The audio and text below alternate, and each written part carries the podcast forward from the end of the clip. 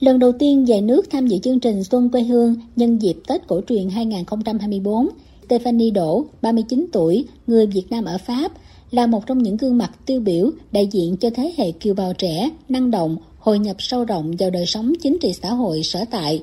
Là nghị sĩ Quốc hội Pháp nhiệm kỳ 2017-2022, chị cũng là nữ nghị sĩ gốc Việt và gốc châu Á đầu tiên tại Pháp. Lần này về nước, Stephanie rất vui và ngạc nhiên vì được đón tiếp nồng nhiệt, chu đáo. Chị thực sự cảm động khi lần đầu được đặt chân tới những nơi chưa biết đến bao giờ. Sang Pháp khi mới 11 tuổi, năm 2006, Stephanie mới về thăm quê nhà, rồi từ đó hè năm nào cũng về. Ngay sau dịch Covid-19, chị lại về nước năm 2023 và cái Tết năm nay được đi chợ xuân ngắm hoa đào Hà Nội, rồi về lại Sài Gòn, những kỷ niệm đẹp đẽ tuổi thơ như ùa về, sống động hơn bao giờ hết. Là tác giả của cuốn sách Đường đến Quốc hội, được đích thân Tổng thống Pháp đương nhiệm viết lời bình dài 4 trang, Stephanie Đỗ cho biết muốn tác phẩm này truyền cảm hứng cho mọi người, nhất là thế hệ trẻ Việt Nam. Phải đi từ Việt Nam qua Pháp không có cái gì hết bàn tay trắng. Nhưng mà có thể làm được nghị sĩ của 68 triệu người dân nước Pháp đúng không? Thì Tổng thống Pháp cũng viết trong cuốn sách đó như vậy. Mình sinh ra có công ăn việc làm. Những cái đó từ đâu ra là cũng từ nước mình ra. Thì mình mới có được ngày hôm nay. Cống hiến cho nước của mình cái đó rất là quan trọng. Mình muốn hai nước Việt Pháp càng ngày càng mạnh mẽ trong những cái đối tác trong mọi lĩnh vực. Cái đó là một ước mơ của mình. Từ nhiệm kỳ của mình tới bây giờ rồi là mình không có bao giờ từ bỏ cái ước mơ đó bây giờ mình còn tích cực hơn nhiều nữa Mộng mơ của Stephanie, theo chị, là một ngày nào đó có thể vừa làm ở Pháp và Việt Nam đi đi về về mỗi năm để thấy đất nước mình thật nhiều thay đổi. Có thể thấy, niềm hãnh diện tự hào về nguồn cội, về quê hương Việt Nam đang được nhân lên. Ngày nay, cộng đồng người Việt trên thế giới ngày càng lớn mạnh, với gần 6 triệu người tại 130 quốc gia và vùng lãnh thổ ở năm châu lục, kể cả châu Phi xa xôi. Kiều bào ta ngày càng có địa vị pháp lý vững chắc hơn, đời sống tốt hơn và là nguồn lực hết sức quan trọng đóng góp cho sự nghiệp xây dựng và phát triển đất nước. Cũng đại diện cho thế hệ kiều bào trẻ thành công, chị Nguyễn Thị Minh Nguyệt, 39 tuổi, Chủ tịch Hội Phụ nữ Việt Nam tại thành phố Fukuoka, Nhật Bản, bày tỏ. Rất là xúc động bởi vì ờ, là một người con sống xa quê hương nhiều năm, em thấy ờ, sự quan tâm của nhà nước đối với kiều bào rất là tuyệt vời và em nghĩ rằng cá nhân mình thật sự là sẽ phải cần nỗ lực nhiều hơn nữa trong công tác phát triển cộng đồng ở bên đó. Mong muốn rằng là trong năm mới thì ờ, đất nước ngày một phồn vinh, ngày một phát triển. Về Việt Nam, thấy đất nước phát triển, chúng tôi rất mừng, dù ở đâu cũng luôn hướng về đất nước bằng những việc làm thiết thực. Đó là chia sẻ của sư cô Thích Nữ Giới thánh Giám đốc Trung tâm Văn hóa Việt Nam tại Hàn Quốc, Chủ tịch Hội Phật tử Việt Nam tại Hàn Quốc. Điều đó được thể hiện qua những đóng góp âm thầm như đưa các đoàn doanh nghiệp Hàn Quốc về đầu tư tại Việt Nam, xây dựng khu công nghiệp, tạo thêm công ăn việc làm, ký kết với các cơ sở đúc đồng ở Việt Nam, quảng bá văn hóa du lịch và xúc tiến thương mại.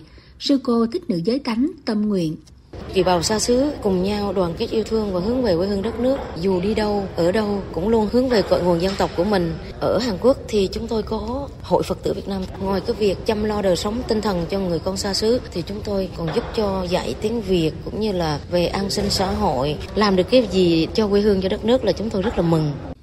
Trong những năm qua, dù gặp nhiều khó khăn do ảnh hưởng của suy thoái kinh tế thế giới, bất ổn chính trị ở nhiều nơi, nhưng đồng bào ta ở nước ngoài vẫn nỗ lực thích ứng, ổn định cuộc sống và tiếp tục đóng góp cho quê hương đất nước. Tính đến tháng 11 năm 2023, có 421 dự án của kiều bào tại 29 quốc gia và vùng lãnh thổ đầu tư tại Việt Nam, với tổng vốn đăng ký trên 1 tỷ 720 triệu đô la Mỹ. Kiều hối năm 2023 ước đạt 16 tỷ đô la Mỹ, tăng 32% so với năm 2022. Riêng kiều hối chuyển về thành phố Hồ Chí Minh đạt gần 9 tỷ rưỡi đô la Mỹ, tăng 43,3% so với năm 2022, mức tăng trưởng cao nhất trong 10 năm trở lại đây. Ông Jonathan Hạnh Nguyễn, Chủ tịch Tập đoàn Liên Thái Bình Dương, Việt Kiều Mỹ cho biết tôi đã về đây 40 năm thì những cống Hiếu của mình luôn luôn được nhà nước ghi nhận. Không phải chỉ là trên giấy tờ hay chỉ là bắt tay mà tất cả đều được công nhận qua những cái giải thưởng những huy chương huy chương. Thành ra chúng ta cảm thấy yên lòng thấy rằng là cái việc đóng góp yêu hương rất là cần thiết và rất được đánh giá cao. Ngoài nguồn lực kinh tế, cái quý hơn là tài lực và trí lực. Hiện có gần 600.000 kiều bào ở nước ngoài có trình độ học vấn cao đã trở thành chuyên gia hàng đầu trong lĩnh vực của họ. Mỗi năm trung bình có khoảng từ 300 đến 500 trí thức Việt Nam ở nước ngoài trở về tham gia giảng dạy, nghiên cứu khoa học cũng như đóng góp ý kiến tại hội nghị hội thảo do các cơ quan địa phương trong nước tổ chức. Thành phố Hồ Chí Minh là địa phương có đông kiều bào nhất cả nước, đại đa số sống ở các nước đang phát triển. Mỗi năm, hàng chục ngàn người Việt trẻ từ các nền kinh tế phát triển về nước tìm kiếm cơ hội kinh doanh bằng các dự án khởi nghiệp tại thành phố Hồ Chí Minh. Các hiệp hội doanh nhân, doanh nghiệp người Việt Nam ở nước ngoài cũng tăng cường hợp tác, để mạnh xây dựng chuỗi cung ứng, liên kết với doanh nghiệp trong nước.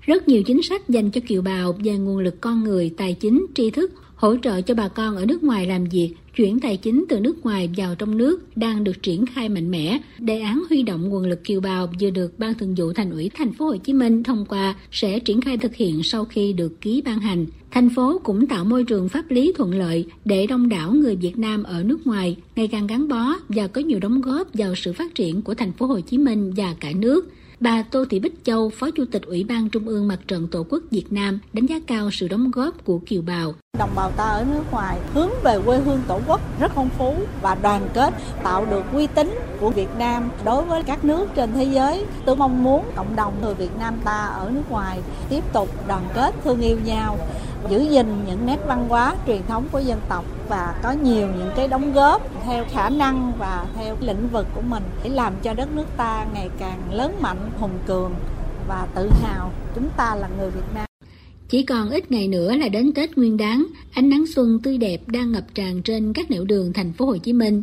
Số lượng kiều bào về ăn Tết năm nay đông hơn năm ngoái, cho thấy dù khó khăn, thu nhập giảm nhưng từ những vùng đất xa xôi, bà con kiều bào luôn hướng về nguồn cội và tìm cơ hội để về đón Tết giữa lòng quê hương. Khi xem tuyến metro Bến Thành Suối Tiên sắp vận hành, thăm cầu Thủ Thiêm bắc qua cánh đồng Hoa Hướng Dương hay dạo chơi đường Hoa Nguyễn Huệ và đường sách Lê Lợi dẫn đến quảng trường Quách Thị Trang vừa được khôi phục, có lẽ bà con kiều bào cảm nhận được rằng người dân thành phố dẫu chưa hết lo âu trăn trở, vẫn ánh lên niềm tin và hy vọng về tương lai chia sẻ nỗi lo và niềm vui với nhân dân thành phố Hồ Chí Minh.